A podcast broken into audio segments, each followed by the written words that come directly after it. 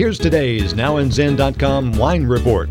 You may have noticed that more and more wineries are going with eye catching labels on their wines. Many are giving interesting or unusual names to their wines in an effort to be more recognizable. An article on the Consolidated Label Company's website states that there are over 7,500 wineries in America, and that number is still growing. More and more wines hitting the market, wineries are finding it mandatory to stand out from the crowd, and the label is the first place they try to do that.